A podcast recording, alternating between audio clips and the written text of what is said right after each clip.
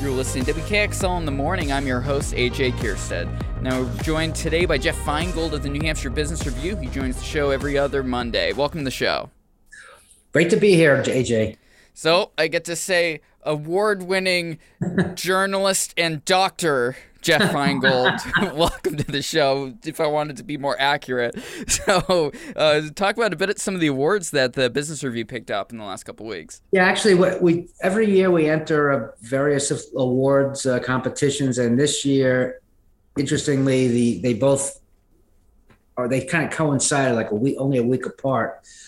But the Business Review won several awards in the uh, New Hampshire Press Association uh, contest uh, we, I think we won eight of them, and uh, several of them went to the work of, I should say, without a doubt, uh, Bob Sanders, who's uh, who's been uh, on our staff for several decades now. He's been there as long as I have, pretty almost as long as I have, and he's uh, without a doubt one of the best reporters, if not the best investigative reporter in, in the state. He's been working at it for um, many years.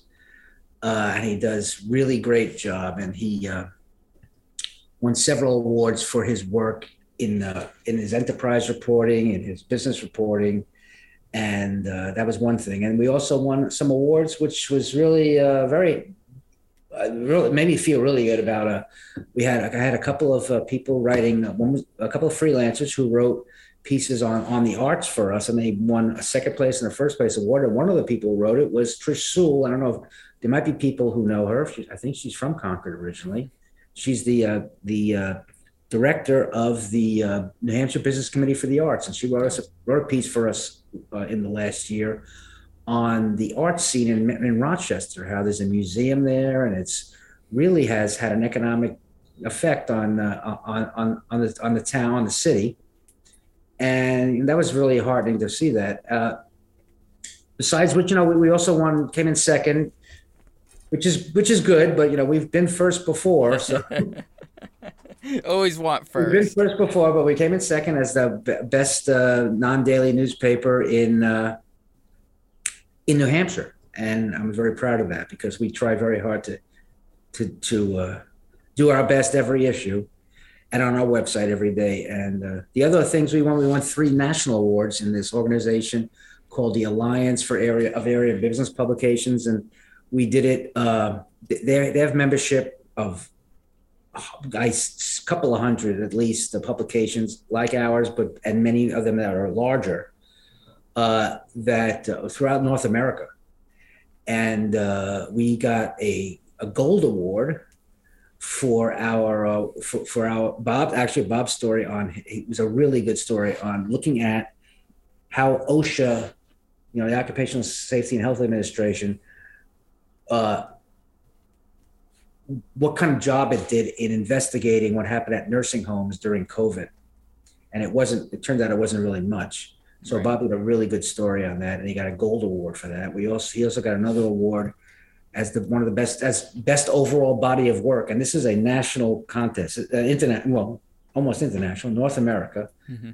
as the as the silver award. So he got a silver award for as the best overall body of work, and that know, Bob's a big piece of what why what makes the New Hampshire Business Review, I think, a really good publication. And we also got another award for this. Um, I think readers know this that we have a new publication that we put out every quarter called 603 Diversity that looks at uh, it, it's it's it's a publication looking at diversity, equity, inclusion from a you know really different lens than than any other publication in New Hampshire and uh, we try really hard to uh, make it very special and uh, have a, a, lot of uh, different voices in it and different people uh, running you know coming up with publication and being in the publication.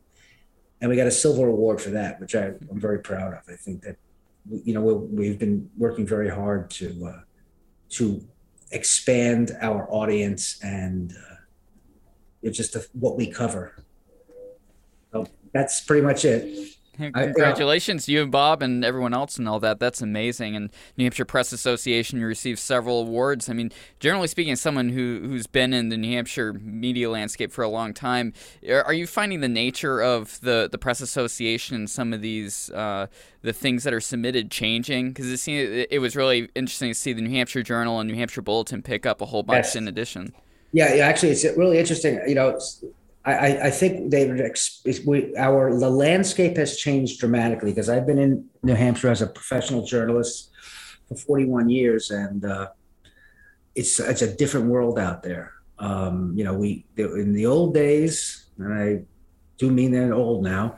You know, it was basically the publication, the center, the vac, the, the whole center of it was the union leader and what their late and not lamented publisher Bill Loeb uh, said what called it called the pipsqueak press around him. But there were great newspapers like the Monitor, the Keene Sentinel, Valley News, oh, a whole bunch of papers that mm-hmm. great work too. But it, it, I don't want to get into the weeds on this, but you know, uh, it was it was hard to compete because the union leader had such a far reach around the state. Right. And even even WMUR in those days, you know, in the in the, in the 80s, did not have the impact it did and didn't have the reach it has today. So the media landscape was, has changed dramatically over those years. It's become obviously much more social, you know, uh, uh and uh, digital media, and you know, and uh, Channel Nine. They they have a, they you know they they they are overwhelmingly the uh, the main uh, source of you know the uh, news from you know television and other sources, and even radio has changed. AJ, I mean, oh, you know, yeah.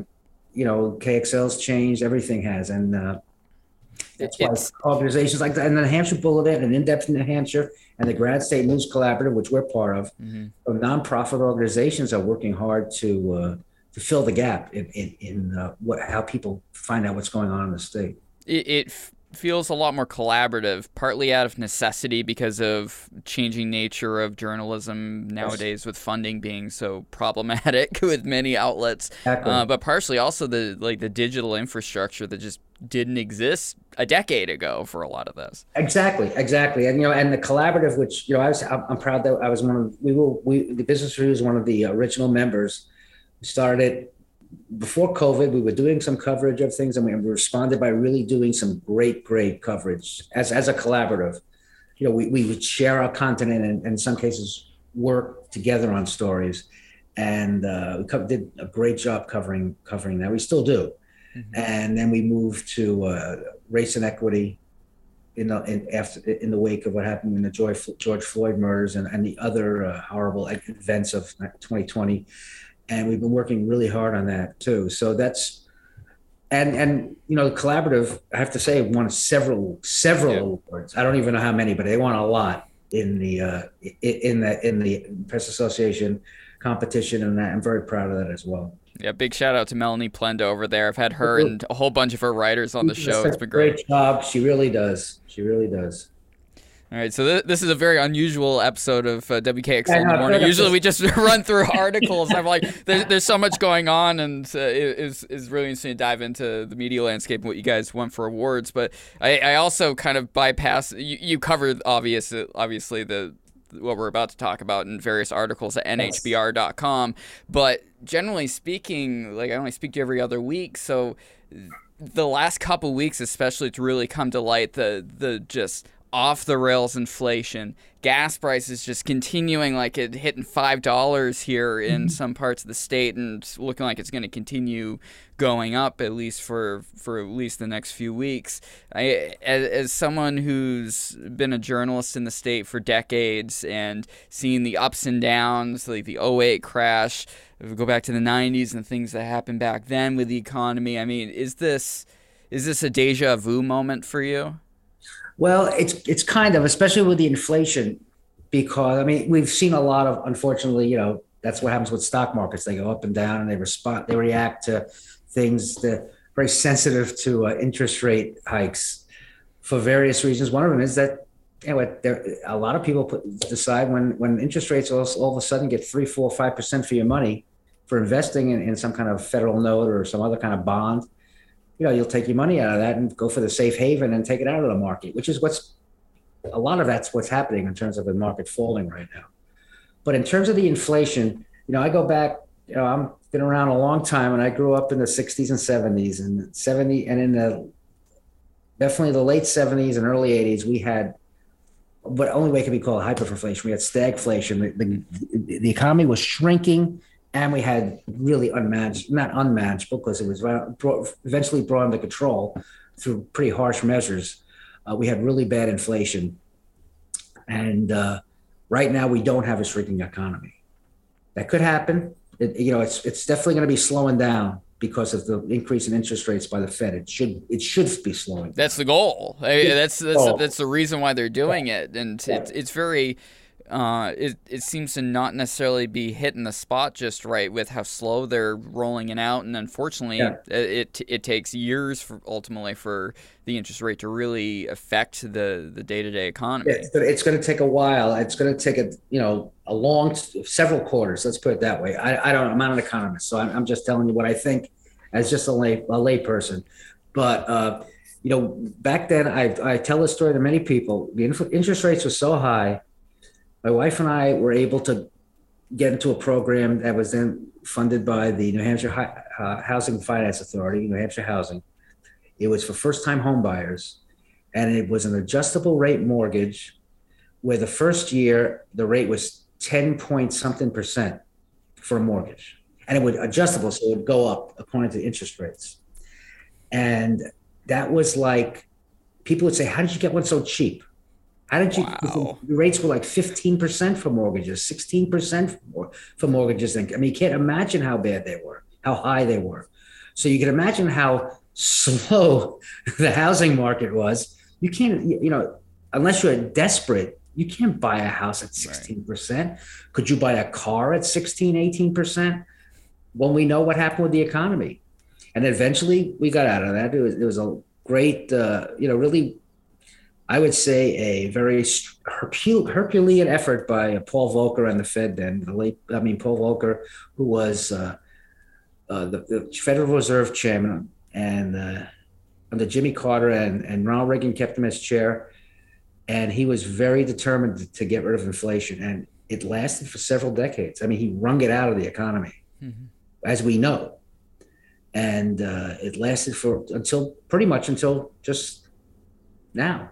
Yeah. This, uh, this is just so extreme. I mean, this is it's unlike the 08 crash, which is caused no. by a completely different practice. People keep yes. making comparisons to it because it was so horrible with all the millennials that were in these very high, very expensive education situations, getting out and trying to enter the workplace, myself included. Yes. but it was is a totally different situation. And this is we're coming out of a pandemic. I've heard the comparison to the the, the 20s, and hopefully we're not entering the 1930s yeah. with the upcoming situation. That's, that's extreme. I mean, I yeah, exactly. I think right now, you know, if you take away the inflation, the economy really is pretty healthy. There's still yeah. unemployment rate just went down to 2.1 percent in the state. Unfortunately, in a good way, rate wages are going up. We just had a piece actually on our website. We, we just reported it that uh, wages have risen about over four percent in the last year for for New Hampshire people, just the on average. Mm-hmm. Unfortunately, as we know, inflation is about eight percent. Exactly, that's the problem. not keeping up with it. But there are people, but there's a real demand for employees still. What will happen, we don't know. Hmm. The you know, as we said, the goal of the Fed is to is to slow the economy down. So if you're slowing the economy down, maybe there's a thing where employers won't be desperate to have employees. But all the all all the reports I have, so all the people I've talked to, they're still desperate for employees. I was talking yeah. the other day, who the company has grown by double in the in during COVID. The number of employees they've had, they have hmm. several hundred. They still have forty openings. Wow. I, and, I, mean, the only businesses that are shrinking down their workforces are like Tesla and Spotify that overcompensated through the pandemic and exactly. didn't think long term. Exactly, and and you know, and you know, so there's a, there are there are there are some issues, especially in the retail industry. Mm-hmm. But I think the retail industry has had problems for a long time yeah. because you know they have you know it's you have the whole on, online competition and you have the brick and mortar stores that do suck up a lot of uh, you know capital. So I, I don't know. We we going through a transition. Let's put it that way. Mm-hmm. I, I, I will I will not uh, predict what it is, but I will say this: since we're plugging New Hampshire Business Review, we are holding a webinar online, obviously, uh, on the 23rd, featuring uh, Brian Gottlob of uh, New Hampshire Department uh, Department of Employment Security. He runs their uh, Employment and Labor Market, Economic and Labor Market Information Bureau, and we just have some other people on the panel who will be discussing the economy at mid-year in the New Hampshire economy. And I'm really looking forward to, I'll be the moderator, and I'm really looking forward to that discussion because, uh, you know, just to take a look at where we are, because it's it's going to say, you know, we have inflation. Okay, let's talk about this, and let's talk about what what is what does that mean for the housing market? What does it mean for interest rates in general, and what does it mean for employment? So we'll be talking about that and you can find nhbr.com. Yes, definitely give the plug. Give nhbr.com to check that out. Uh, I mean, what about gas prices? Is, as, you and Bob and such are going around the state talking to businesses, I mean, are, are they hopeful that this is just a short term issue, or are they optimistic, or are they just totally like, we have no idea what six no, months yeah. from now it's going to look like? No, you know, uh, uh, can you do you know why in, why are gasoline prices priced the way they are? Why do they go up every day or down? You know, it's like I wouldn't be able to tell you. I, exactly. Tip, only person who would maybe is an oil dealer could tell you what's yeah. going on. I've tried but, desperately for we for months to get an economist to come on. It's like come on the show and explain this to me. You are the people that no yeah. one wants to touch it with a ten foot pole. It's, it's it's like some kind of uh, it's it's like you might be speaking a, a language from another planet. Yeah. But uh, I actually I tried doing a story many years ago in the '80s about what what makes gasoline prices at the pump, and it was really very difficult. I talked to oil dealers, I called a gas station, and and it was like it's it, it's it's kind of hazy, and you know that's why I have some sympathy in what what the president's doing, because you know it's it's it really is interesting how they how they how it's decided what the price is. But I do have to say that uh, it's gonna it has an effect. It's already having an effect on people. It's one of the reasons our prices are going up, and it's also a reason that you know you'll see it's going to be getting up. It's going to getting be getting worse because how much of our, especially in New Hampshire, we don't have the we really have no rail system to speak of. Right. Most of our, the products we have delivered to our state come from trucks, and that's uh, you know they pay for that diesel, which is gasoline is is five bucks a gallon. uh, diesel is over six dollars a gallon. So you can do the math on that, and it's it's really it's not a pretty picture right now. It's, and, there's, and there's gas shortages in some locales around the country because gas yeah. stations are saying, "Screw this! I'm getting out of this business. It's not worth the headache." So now there's less gas stations around with that are just getting drained of their stock. I do have to say though, I I, I was driving on on Thursday and yeah, I had three quarters of a tank of gas. Right, it wasn't like I saw a sign for for a gas station that had 479. I said, "Gee, that's a good price." Exactly. and then I was thinking, "Oh my god, that's like the 70s when we had we had to stand online with odd or even plates on certain days of the week, and you would just get gas because you didn't know if you'd be able to get it the next the, the next time you were you were eligible." Uh, big thank you to those Route 4 Irving and Circle K stations uh, outside of Concord. They're the cheapest places I've been able to get gas. Exactly. It's like 20 cents cheaper. Yeah, and you and, and if, if you realize that the lines are longer at those places now, you know when, when it's like when they when they were the cheapest, but the gas was still cheap. It, you know, people say, oh, "I'll just spend the extra 15 to 20 cents," but not now. Now it's much they're much more sensitive to prices. What do you are you seeing any businesses begin to to pull back what they're looking to do, or are they kind of just eating the cost for now? I, I think nationally, yeah, you've you've seen oh in terms of passing on the prices. Yeah, yeah, the prices are being passed on. Certainly, they are. They are, uh, especially on at the at the national retail level. Uh, I think a lot. I think I have said this is just anecdotal because I have no uh, knowledge of it, but I do know that the last few restaurants I've been to, the prices have been higher. And that, you know, could have, could be a workforce thing, but I'm thinking it's more because of the, the, the, uh, the availability of, of, of, of, the food that's there, the price of the food. And we were just away in a place we go to every, every year in Massachusetts and uh, went to a restaurant that has this dish that supposedly it's supposed to have lobster in it. and, you know, and this year it was it was the same price. I said, "Wow, how they keep it down so low?" There was hardly any lobster in it. That's how they were dealing with it. So they're not raising their prices, but they're not exact. It's like they how the candy bar gets smaller. Yeah, that's that's what this was. Shrinkflation. Dr. Jeff Exactly. Feingold, award winning journalist, not an economist, though. Thanks for joining me. Oh, great to talk with you, guys. AJ. WKXL in the morning. I'm your host, AJ Kierstead. We'll be right back after this.